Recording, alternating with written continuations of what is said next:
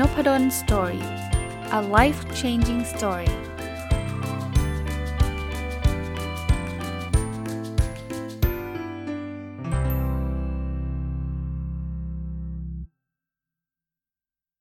วัสดีครับ ยินดีต้อนรับเข้าสู่นพดล Story พอดแคสต์นะครับ วันนี้เอาหนังสือที่ชื่อว่า Ikigai for Teens นะครับ เขียนโดยคุณเฮกเตอร์การ์เซียกับคุณฟรานเซสก์มิลาเลสมารีวิวให้ฟังนะครับ ก็ขอให้เครดิตนิดหนึ่งนะครับ หนังสือเล่มนี้เนี่ยผมไปเห็นจาก Facebook ของท่านอาจารย์กิติพัฒน์นะอาจารย์ก็ก็สนใจเรื่องอิกิไกนะ แล้วก็อาจารย์บอกเออได้หนังสือเล่มนี้มาว่าจะอ่านนะเพลินเห็นชื่อนะ ผมก็อ่านหนังสือเรื่องอิกิไกมาหลายเล่มนะ แต่ว่าเล่มนี้มันสำหรับเด็กวัยรุ่นเนะี่ยส่วนตัวเนี่ยก็มีความเกี่ยวข้องในหลากหลากหลายมุมมอง เช่น ลูกก็ยังอยู่ในวัยรุ่นนะครับ ทั้งทั้งลูกชายลูกสาว แล้วก็แถมผมสอนหนังสือนะ ก็เจอแต่เด็กวัยรุ่น ก็เลยคิดว่าเออ เราลองอ่านดูจะเผื่อมีไอเดียดีๆ หลาย ๆ อันนะครับ จะได้มาเล่าให้ฟังนะ หนังสือก็เริ่มต้นแบบนี้บอกว่าตอนเนี้ยมันเหมือนกับว่าเราเจอเดินมาเจอทางแยก 4 ทางแยกนะ แล้วเขาบอกว่าเราเลือกได้ 1 อย่าง อย่างแรกก็คือมันนี่ก็คือเงินนะครับ ก็เลือกแล้วก็อันอื่นห้ามห้ามเลือกนะฮะ อย่างที่ 2 คือชื่อเสียงหรือเฟมนะครับ อย่างที่ 3 คืออำนาจหรือ power นะ โหบางคนเนี่ยแค่ 3 อันนี้ก็คิดหนักเลยนะ จะเอาเงินจะเอาชื่อเสียงหรือจะเอาอำนาจนะ แต่ก็มีทางเลือกที่ 4 ซึ่งก็แน่นอนฮะ คือทางเลือกที่เรียกว่าอิกิไกนะครับ ซึ่งหลายคนก็ยังงงอยู่ว่ามันคืออะไรกันแน่นะครับ แต่หนังสือก็ปูมาบอกว่าคุณลองมาดูซิว่ามันมันคืออะไรก่อนที่คุณจะ make decision นะมาถึง part ที่หนึ่งของหนังสือเล่มนี้เนี่ยเขาก็บอกว่า เออ แล้วเราจะต้องการอะไรกับชีวิตเรานะก็เป็นบทที่เขาเรียกว่าอิกิไก compass นะครับ compass คือคือเข็มทิศนะ ก็ในบทนี้เนี่ยไม่มีอะไรมากนอกจากการเล่าให้ฟังว่าอิกิไกเนี่ยมันคืออะไรนะครับเขาก็สองคนนี้ก็ก็เรียกว่ามีประสบการณ์เขียนหนังสือเรื่องอิกิไกมาก่อนนะชื่อดังเลยหนังสือหลาย ๆ เล่มที่เขาเขียนนะแต่เรื่องอิกิไกผมจำชื่อ exactly ไม่ได้หรือว่าเป๊ะๆไม่ได้นะครับเขาก็บอกว่าถ้ามันแปลออกมาเป็นภาษาอังกฤษหนังสือเล่มนี้เป็นภาษาอังกฤษนะครับเขาแปลมาบอกว่ามันเหมือน a worthwhile life อะก็คือเป็นชีวิตที่มันมันมีคุณค่าอะไรเงี้ยนะครับ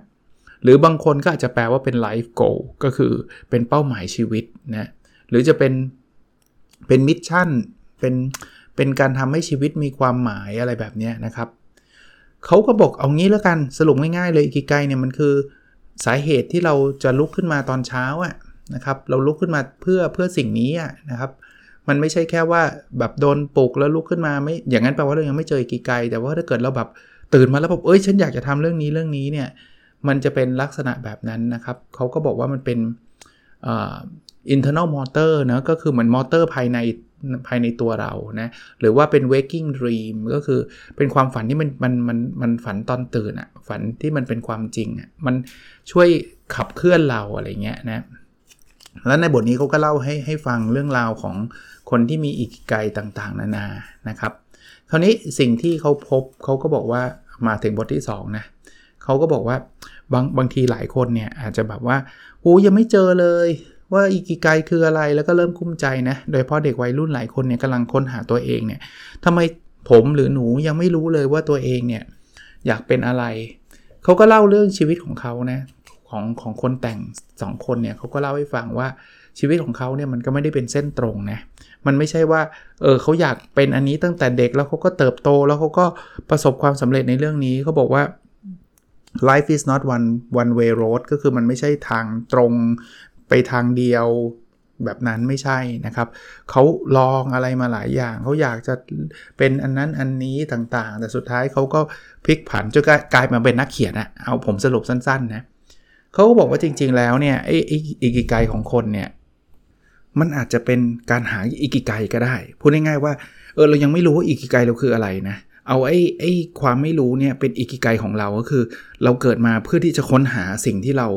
อยากจะมีอยากจะเป็นอะค้นหาอิกิไกของเราค้นหาเป้าหมายชีวิตนะให้ให้มองว่าการค้นหานั้นนะ่ะคืออิกิไกอย่างน้อยๆก็ตอนนี้นะครับ เพราะว่าตอนนี้เรายังไม่รู้ไงบางคนพบเจอแล้วเราก็จะมีอิกิไกอันใหม่นะครับอะก็เป็นไอเดียที่ดีสำหรับเด็กวัยรุ่นจริง ๆสำหรับคนทั่วไปด้วยนะ มาถึงบทที่3เนะเขาก็บอกว่า เออบางทีเราหาสิ่งที่เจอสิ่งที่ชอบไม่เจอนะก็เริ่มต้นจากสิ่งที่ตัวเองไม่ชอบก่อนก็ได้นะครับลองดูซิว่าคือบางคนมานั่งคิดว่าฉันชอบอะไรฉันชอบอะไรเนี่ยมันนึกไม่ออกนะเพราะฉะนั้นเนี่ยลองลองถามคำถามว่าฉันไม่ชอบอะไรเออผมว่าลองลองทำดูก็ดีนะแล้วเดี๋ยวเราก็ค่อยๆ ตัดช้อยออกไปอะ่ะไอ้เรื่องนี้มันไม่ใช่เรื่องนี้มัน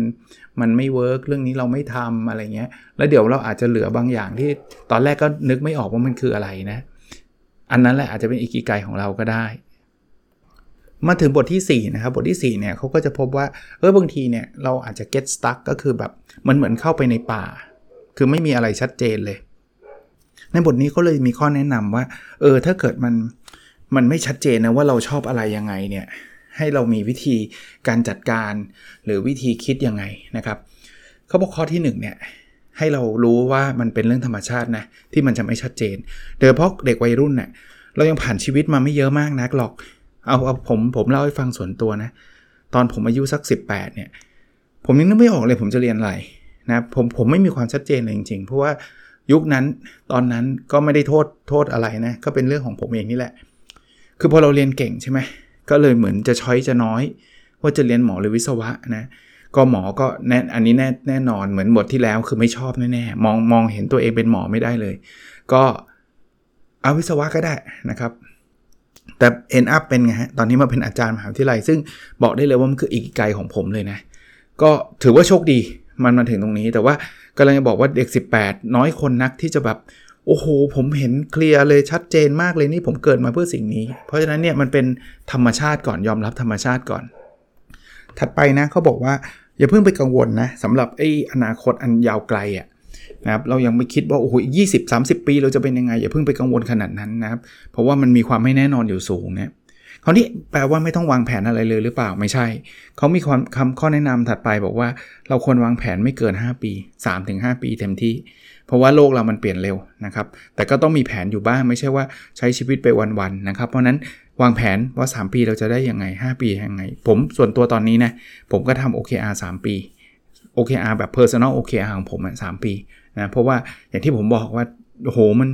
มันมันมีอะไรเยอะแยะเลย opportunity โอกงโอกาสเลยเต็มไปหมดเนี่ยเราไม่รู้หรอกนะ แต่ว่าผมก็วางแผนไว้นะครับ คราวนี้ถัดไปเขาแนะนำบอกว่า อย่าไปแบบแบบ overwhelm with doubt อะ by doubt แปลว่างี้ อย่าไปนั่งนั่งนั่งงง สงสัยมากจนเกินไปอะนะครับ บางคนก็แบบ ฉันจะทำอันนี้ดีไหมอันนั้นดีไหมแล้วก็ไม่ทำอะไรสักอย่าง อย่าอย่าอย่าเป็นแบบนั้นนะครับ เวลาเรามี option เนี่ยให้มองในในมุมบวก option นี้มันมีข้อดียังไง option นี้มีข้อดียังไงเขาเขาสอนให้มองในมุมนั้นนะครับ เพราะว่าถ้าเรามองในมุมลบอย่างเดียวเนี่ยนะเราจะไม่ทำอะไรเลย อันนั้นก็ไม่ได้ อันนี้ก็ไม่ได้ อันนู้นก็ไม่ได้ เสร็จแล้วเราก็จะไม่ไปไหนอะนะครับ คราวนี้ถ้า เราเลือกแล้วผิดล่ะนะมีมีหลายคนอาจจะกลัวนะเขาบอกว่าผิดก็ผิดดิเขาบอกว่าผิดได้เรื่อยๆครับคือผิดได้เรื่อยๆ เพียงแต่ผมผมโน้ตไว้ตรงนี้นิดนึงก็คืออย่าผิดแบบผิดแบบเราเราเราแย่เลยอะ่ะอย่างที่ผมเคยเล่าให้ฟังนะว่า ถ้าไปกู้นี่ยืมสินมาใช้เงิน 10 ล้านมาลงทุนอะไรเงี้ย อันนี้คืออีกิไกผมแน่นอน ผมจะทำเรื่องนี้แน่นอนแล้วก็เจ๊งอย่างนี้มันหนักนะครับ ผิดแล้วต้องต้องลุกขึ้นมาใหม่ได้มาถึงบทที่5เนี่ยเขาสอนให้เราเรียนรู้จากความล้มเหลวครับ เขาเริ่มต้นอย่างนี้เขาบอกว่าคนที่ประสบความสำเร็จเนี่ยล้มเหลวมาเยอะมากนะครับ แต่สิ่งที่คนที่ประสบความสำเร็จเขาเขาได้รับทุกครั้งจากการล้มเหลวก็คือบทเรียนครับ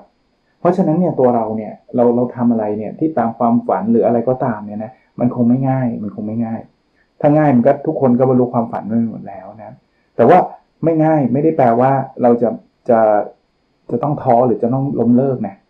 ทุกครั้งทุกครั้งที่ทำอะไรเราไม่ work เนี่ยให้เขียนบทเรียนไว้ เช่นสมมุติว่าความฝันเราอยากจะเป็นนักธุรกิจที่ประสบความสำเร็จ แล้วเราทำของขายไม่มีใครซื้อเลย เขียนเลย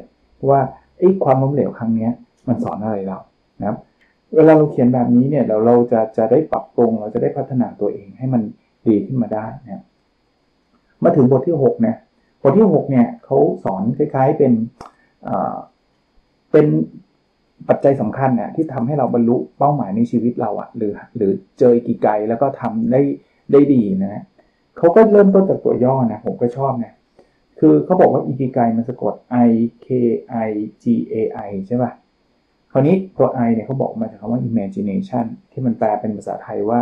เอ่อจะเรียกว่าอะไรครับ จินตนาการนะเราต้องรู้จักมีจินตนาการเยอะๆบางคนบอกแล้วรู้จักยังไงอะ่ะอยากมีจินตนาการทำยังไงอะ อ่านหนังสือนะฮะเขาแนะนำอ่านหนังสือ หรือจะดูพวกพวก documentary ก็ได้ พวก documentary ก็คือพวกสารคดีนะก็มีอะไรหลาย ๆ เรื่องนะเดี๋ยวนี้มี Netflix มีอะไรลองไปเปิดดูนะ ผมว่าได้ได้ความรู้แล้วก็สร้างจินตนาการกับเราได้นะหรือเขาบอกว่าไปฟังคนพูดนะ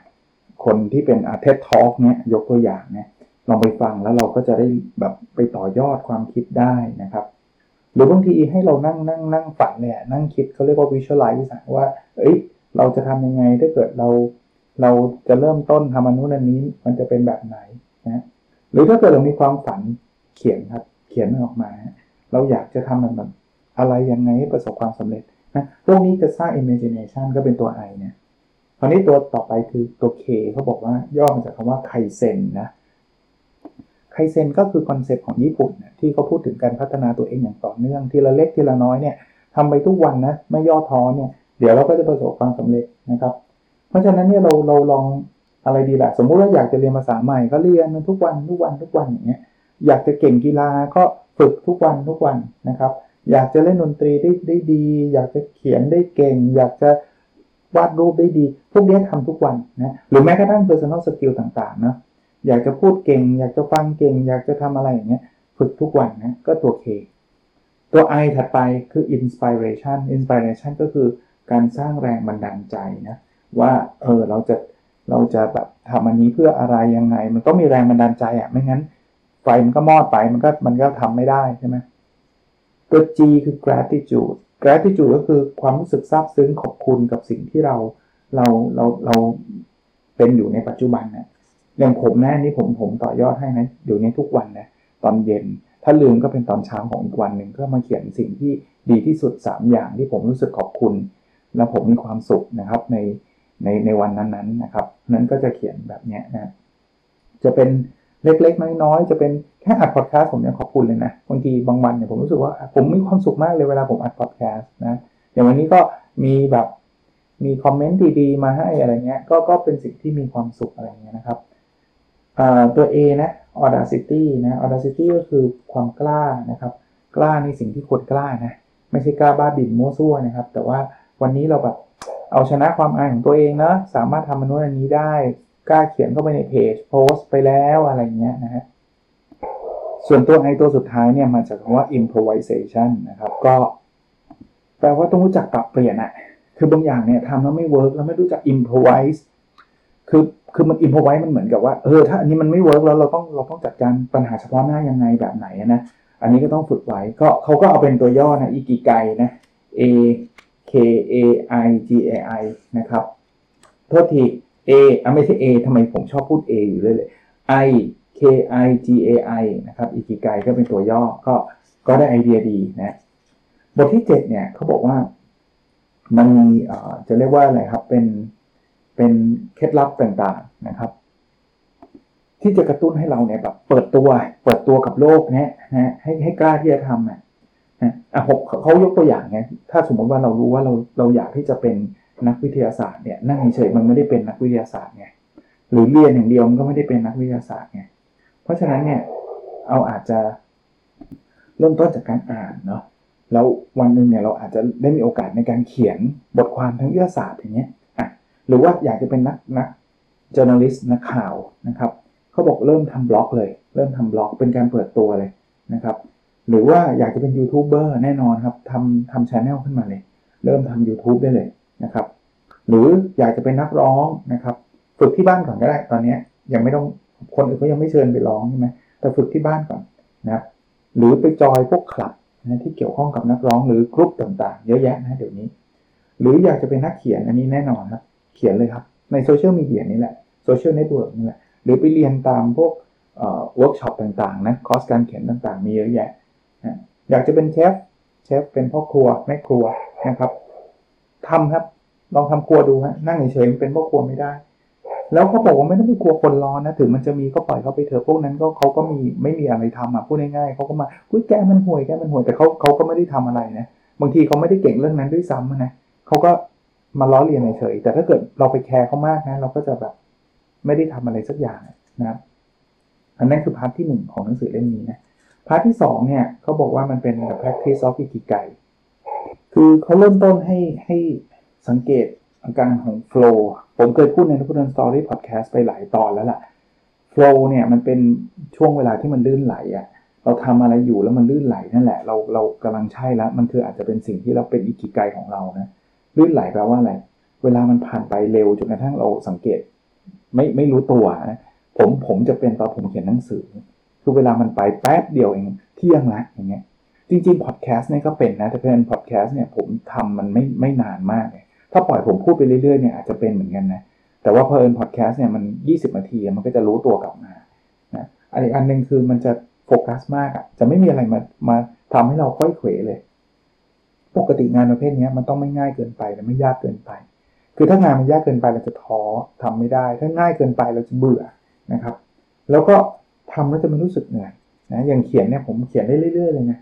พอดแคสต์เนี่ยจริงๆก็ก็ถือว่าโฟล์ระยะสั้นๆ เหมือนกันนะอย่างเงี้ย ผมเหลือบดูนาฬิกาเฮ้ยสิบห้านาทีแล้วพูดเหมือนแป๊บเดียวเองนะแต่ว่ามันไปได้เร็วนะครับ เพราะฉะนั้นเนี่ยเราเราเราเราลองดูครับว่างานไหนมันเป็นแบบนั้นเนี่ยมันเป็นการเตือนตัวเองว่าอันนั้นอาจจะใช่ นะอีกบทหนึ่งนะครับที่เขาเขียนเรื่องเกี่ยวข้องกับการพัฒนาตัวเองเนี่ยคือเขาพูดถึงกฎคลาสสิกนะกฎหนึ่งหมื่นชั่วโมงอะคือถ้าเขา name อะ Gladwell Malcolm Gladwell เขียนในหนังสือที่ชื่อว่า Outlier นะบอกว่า ถ้าคุณอยากจะเป็น master หรือว่าคุณจะเชี่ยวชาญเรื่องไหนเนี่ยคุณลองใช้กฎหนึ่งหมื่นชั่วโมงก็คือคุณฝึกฝนเรื่องนั้น เป็นระยะเวลาหนึ่งหมื่นชั่วโมงเนี่ยคุณจะเชี่ยวชาญเรื่องนั้นมาก ๆเขาบอกว่า ยกตัวอย่างการการการพูดภาษาญี่ปุ่นก็ได้เรียนภาษาญี่ปุ่น ถ้าเรียนแค่ชั่วโมงเดียว คุณอาจจะพูดได้คำว่า hello หรือ good night อะไรเงี้ยคำเบสิกถ้า 10 ชั่วโมงเนี่ยคุณอาจจะพูดประโยคสนทนาสั้นๆได้นะ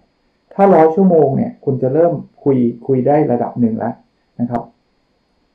ถ้าเป็นพันชั่วโมงเนี่ยคิดว่าน่าจะพอสื่อสารได้เลยแหละนะครับ เกือบจะพูดได้เกือบทุกเรื่องนะ แต่ถ้าหมื่นชั่วโมงนี่คือคุณแบบคุณไปสอนภาษาญี่ปุ่นได้เลยนะเขาก็เขาก็เปรียบเทียบให้ฟังนะเพราะฉะนั้นมันไม่ได้มีอะไรที่ซับซ้อนแต่ว่ามันต้องการเวลาเขาไม่หมื่นชั่วโมงใช้เวลาเท่าไหร่เขาบอกก็แล้วแต่ ถ้าคุณทำแปดวันละแปดชั่วโมงห้าวันต่อสัปดาห์เนี่ยห้าปีก็จบแล้วคุณก็จะเป็น master เรื่องนั้นแต่บอกโอ้โหอาจารย์ไม่มีเวลาทำหรอกแปดชั่วโมงอะสี่ชั่วโมงสี่ชั่วโมงห้าวันต่อสัปดาห์ก็สิบปี ถ้าสองชั่วโมงห้าวันต่อสัปดาห์ก็ยี่สิบปี ถ้าชั่วโมงเดียวห้าวันต่อสัปดาห์ก็สี่สิบปี คือคือคุณอุทิศให้เรื่องนั้นมากมากน้อยแค่ไหนนะครับ อีกเรื่องหนึ่งนะฮะเขาบอกว่าเดี๋ยวนี้เด็กอะ ชอบไปแบบติดหน้าจอนะมันก็เข้าใจสกรีนไทม์เราเยอะมากก็คือไปเล่นโซเชียลมีเดียเล่น YouTube Discord เล่นเกมเล่นอะไรก็ก็ไม่ได้ผิดอะไรแต่ว่า ถ้าอยากจะทำอะไรที่มันเป็นอีกิไกอาจจะต้องถอนออกมาจากหน้าจอตรงนั้น เขาใช้คำว่า analog adventure ก็คือมาทำอะไรที่มัน analog ไม่ใช่ดิจิตอลมากนะเวลาเขียนเอางี้ เขียน journal เขียนอะไรเงี้ยให้เขียนด้วยปากกาลงไปในโน้ตบุ๊กอย่าไปพิมพ์อย่างเดียวนะครับ หรือเอเวลาเราไปเที่ยวไหนเนี่ย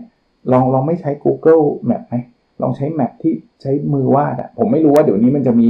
มีขายมากน้อยแค่ไหนนะสมัยผมเรียนอยู่ที่อเมริกาเนี่ยขับรถเที่ยวตอนนั้นมันไม่มี Google ไงนะก็ ซื้อหนังสือแบบ Triple A นะครับ ใครรุ่นผมคงนึกออกอะเป็นแมปใหญ่ๆเบอร์เพิ่มเลยอะแล้วก็เปิดแล้วก็ขับรถตามนั้นนะอ่านหนังสือลองอ่านแบบไม่ใช่อีบุ๊กบ้างลองอ่านหนังสือไปเล่มเล่มนี้ผมก็ซื้อมาเป็นเล่มนะนะครับ หรือลองนัดเพื่อนเจอกันไม่ใช่แบบเจอกันผ่านซูมนะอันนี้โน้ตไปนิดนึงนะครับสำหรับช่วงที่มันไม่มีโควิดนะอะตอนนี้มันมีโควิด อาจจะยังยังไม่ไม่เหมาะเท่าไหร่ แต่ว่าถ้าไม่มีโควิดแล้วเนี่ยการเจอหน้ากันก็ก็ดีนะครับ มาอีกเรื่องครับที่เขาแนะนำคือให้เราลองหาโค้ชนะโค้ชคือคนที่จะมาช่วยสอนเราอะช่วยแนะนำอะไรต่างๆกับเรา ก็จะทำให้เราไม่หลงทางจริงๆโค้ชที่ดีนะ ผมว่านะสำหรับคนเป็นวัยรุ่นนะคุณพ่อคุณแม่นั่นแหละนะครับส่วนใหญ่ท่านก็ผ่านชีวิตมาขอคำแนะนำท่านได้ บางคนก็บอกโอ้ยเก่าแล้วคุณพ่อไม่เข้าใจเด็กวัยรุ่นหรอกคุณแม่ไม่เข้าใจ ก็รับในสิ่งที่ท่านพูดมาก่อนครับ บางอันปรับใช้ได้ปรับใช้อันบางอันมันเก่าจริง ๆ ใช้ไม่ได้ก็ก็เอาออกผม ส่วนตัวผมว่าแบบนั้นนะดีกว่าไม่ฟังเลยแล้วก็บอกว่ามันเก่าแล้วนะครับ อีกเรื่องครับเขาบอกว่าคนที่เป็นวัยรุ่นเนี่ยอยากจะเป็นซูเปอร์ฮีโร่อยากจะประสบความสำเร็จอยากจะอะไรเนี่ยเขาบอกว่าต้องมีลักษณะอยู่ 10 ประการนะเรามาดู 10 ประการอันนี้นะครับ อันแรกก็คือ responsibility ก็แปลว่าต้องมีความรับผิดชอบนะถ้าเกิดคุณไม่มีความรับผิดชอบเนี่ยคุณเป็นซูเปอร์ฮีโร่ไม่ได้หรอกนะครับ อันที่ 2 คือมี determination มีความตั้งอกตั้งใจนะคือไม่ใช่เหลาะแหละนะอันที่ 3 คือมี honor ก็คือมีมีเกียรติแหละพูดแล้วทำในสิ่งที่ตัวเองพูดนะครับ อันที่4นะครับคือ unity นะคือคือการทำงานร่วมกันเป็นทีมนะเวลาเราเราเล่นกีฬาเราจะชัดเจนเลยนักทีมกีฬาที่ประสบความสำเร็จไม่ใช่ต่างคนต่างเล่น แต่มันจะมีความเป็นทีมร่วมแรงร่วมใจกัน อันที่5คือ information เราต้องมีข้อมูล คือบางทีใช้ความรู้สึกอย่างเดียวเนี่ยไม่เวิร์ก อันที่ 6 คือ accuracy คือต้องมีความแม่นยำถูกต้องนะครับ ไม่ใช่มั่ว อันที่ 7 คือ strength นะครับ strength ที่นี้ก็คือมีความแข็งแรงนะ อย่างเราต้องออกกำลังกายแล้วต้องมีความแข็งแรง อันที่ 8 คือ futurism รู้จักมองมองอนาคตอะไม่ใช่มองแค่ปัจจุบันอย่างเดียวครับ อันที่ 9 คือ rebellion นะครับก็คือต้องรู้จักแบบยืนหยัดต่อความถูกต้องเนี่ยไม่ใช่ว่าแบบเอ้ย ใครทำไม่ถูกก็ยอมเข้าไปไม่ไม่ใช่นะครับ ล้านที่ 10 คือ courage ก็คือต้องมีความกล้านะครับ ก็วันนี้เอาไว้ประมาณนี้ก่อนนะครับ มันยังมีอีกพาร์ทหนึ่งเต็มๆนะ ซึ่งผมคิดว่าน่าจะเป็นประโยชน์กับทุกคนนะครับ วันนี้ถ้าเกิดได้ยินเสียงสุนัขต้องขออภัยด้วยนะครับ เพราะว่ามันดึกแล้วแล้วก็ปกติสุนัขก็จะไม่ค่อยเห่านะ แต่ว่าวันนี้สุนัขบ้านผมเหมือนแกล้งนะครับ คือคือพอเห็นผมจัดดึกก็เลยจัดให้เลยนะครับบางทีมันก็หยุดไม่ทันนะต้องขออภัยด้วยถ้าถ้ามันแทรกเข้ามาบ้างนะอาจจะไม่บ้างอาจจะเรื่อยๆเลยแหละนะแต่ถ้าไม่ไม่อาจ จะรอให้ดึกกว่านี้ก็จะอาจไม่ไหวนะครับ โอเคครับ แล้วเราพบกันในสดถัดไปนะครับ สวัสดีครับ